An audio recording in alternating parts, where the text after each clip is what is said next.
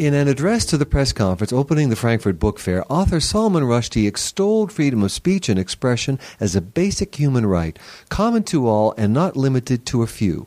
He also cast the book world as under siege and worried that the enemy may have an edge. Welcome to Copyright Clearance Center's podcast series. I'm Christopher Kenneally for Beyond the Book. Publishing is a peaceful business, said Rushdie, though he sees it as approaching a state of war. Yet publishers and writers are not warriors, he lamented.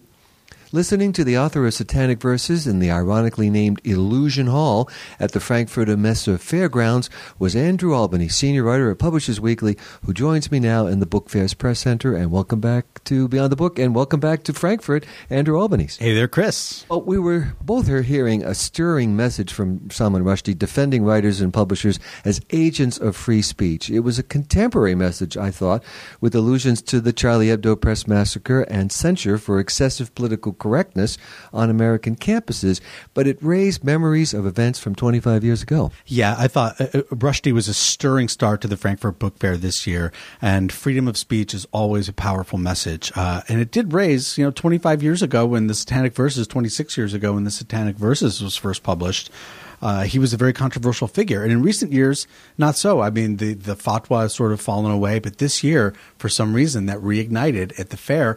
Uh, the Iranian contingency complained about Salman Rushdie's presence here. Uh, there was heightened security. Frankfurt Book Fair officials confirmed to me that uh, there were threats made.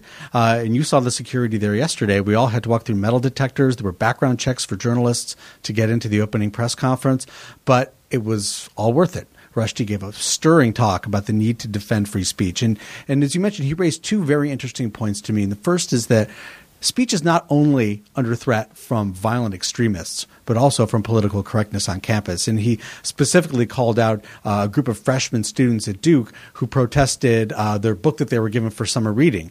And he said he thought that maybe those students should give up their spots and allow somebody to come to Duke who would actually benefit from an education. And he also noted the need to actually protect writers and not just writing.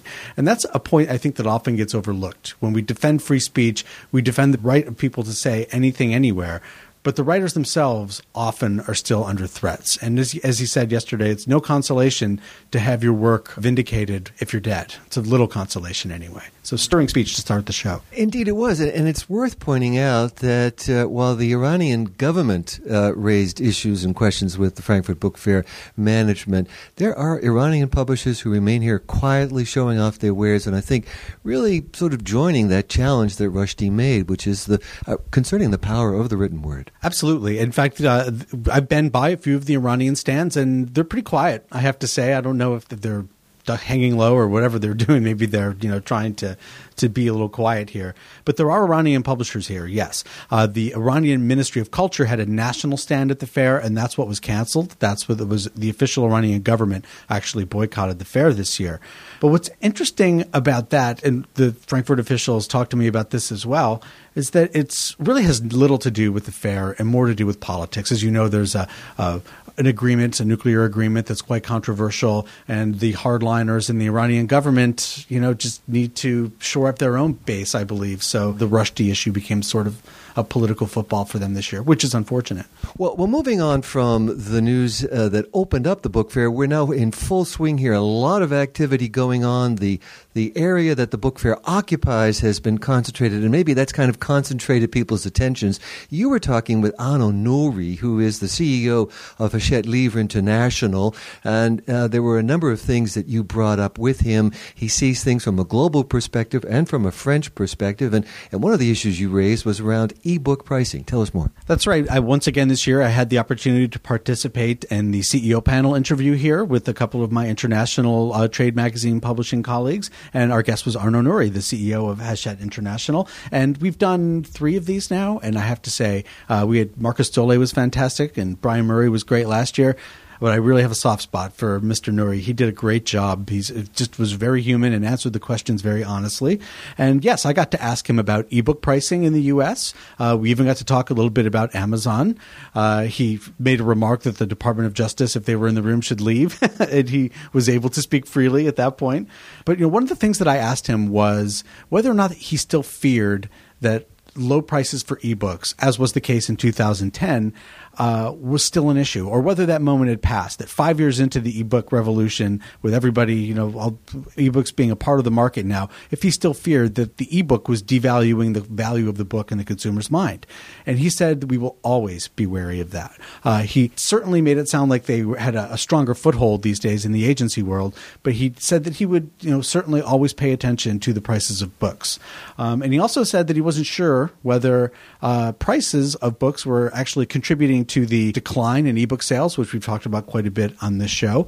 But he uh, definitely spoke uh, very strongly of the need to preserve prices and to preserve the business model of publishers and not to undermine their business models by charging prices that are too low. That's a message that's uh, welcomed here at Frankfurt, particularly because, at least outside the U.S., there are many countries where legislation actually regulates the prices of books. In France and in Germany, at least, and many other countries as well. That's right. And uh, Nourry, of course, France has a fixed price law. Uh, Germany does as well. And uh, but Nourry is an international publisher, deals in markets that are some are fixed price, some are not. And one of my colleagues asked him about that, and he said it was making him schizophrenic. You know, he essentially he said that when he's in France, he thinks you know, fixed book pricing is the best and it should be this way everywhere. And then when he's in territories that are not fixed price, he sees the benefit of that there as well. All of this to say, I don't expect fixed price to be coming to the U.S. market anytime soon, and neither does he. I was just going to say, from fixed prices to fixing prices, let's talk about once more uh, the Apple case, where there's been uh, something, there's something of a clock ticking there, and it's about to run out. That's right. You know, the the monitor, the external monitor that was appointed to oversee Apple's antitrust compliance law after Judge Denise Cote found them liable for price fixing uh, in that 2010 price fixing case. 2013 is when the verdict came down. Uh, well, that monitor has now completed his work. He had a two year appointment. The two years is up on October 16th. Both parties, Apple and the U.S. Department of Justice, got together and said, We're done here. And uh, Judge Cote swiftly and promptly dismissed the monitor. Work's over. Uh, now, what is surprising about this is that our listeners may recall, and those of who've been following the case will certainly remember, that Apple has kicked and screamed every step of the way. They've seen this monitor's work, Michael Bromwich, as a reign of terror. They've accused him of being a roving, independent independent monitor that he was like just you got the impression that he was roaming the halls of Cupertino drinking out of people's coffee cups there. They just despised him and wanted him gone. But all along, despite this reticence uh, to work with him, he's actually gotten some stuff done. He was able to do what he was charged with doing, which was a very narrow mandate, which is just to oversee simply an antitrust training program at Apple. A couple of seminars a year, a couple of training sessions for some lawyers. That's all it ever was. But it was an opportunity for Apple to kick and scream in front of a judge, and they took that opportunity every chance they got. But uh, for all of the hell that you would have thought Apple had been put through, it all ended very quietly today. And we are now left with, in two weeks, uh, Apple's bid at the Supreme Court. They're filing with the Supreme Court to overturn Judge Denise Cote's ruling is now due on October 28th. So stay tuned. Uh, one more final piece of the puzzle, and it's a big one for Apple. Well, I'm sure they are relieved there in Cupertino, and uh, I'm sure they can put their coffee cups down now with uh, uh, some some some sense of relaxation. But it's interesting because I think there's a Silicon Valley approach to things, which is to sort of keep things very very close to the vest, and it must have really kind of rubbed the wrong way to have somebody watching what they were doing. I think that's exactly it all the way. If you're Apple, you're certainly not going to invite a DOJ appointed lawyer to just come in and set up shop and poke around. You know, especially not when you're doing deals that are very similar to the deal that you did with the publishers with other content providers. Uh, this is the, the, way Apple did business with the publishers is the way it does business. Um, so I can see them being quite reticent uh, to have their board members and other key people uh, in a position to uh, give a thousand dollar an hour lawyer uh, a crack in the door, you know, so to say. So yeah, I can understand why they would have been reticent to do so, but it wasn't that bad. Well, I'll take your word for it. And you know, it really is great to see you here at Frankfurt. It's hard to believe that another year has passed, and and I was able to at least be in the immediate audience for uh, the Rushdie program. I didn't make my way through the security. I was late comer to all of that, but I was very moved by what he had to say. And and you know, at a book fair, it's a real welcome reminder that what we're doing here is something more than just a business. It really is practicing that very human tendency to speak our minds. And and uh, he concluded his uh, his remarks with something that I think sort of made it about 2015 and beyond 2015. Rushdie said, At the time of Voltaire, it was clear that the church was the enemy of freedom of speech. The Enlightenment writers deliberately set out to challenge the power of the church. We face the renewal of that argument with different churches, but it is just as important, and something I'll be thinking about on the flight home.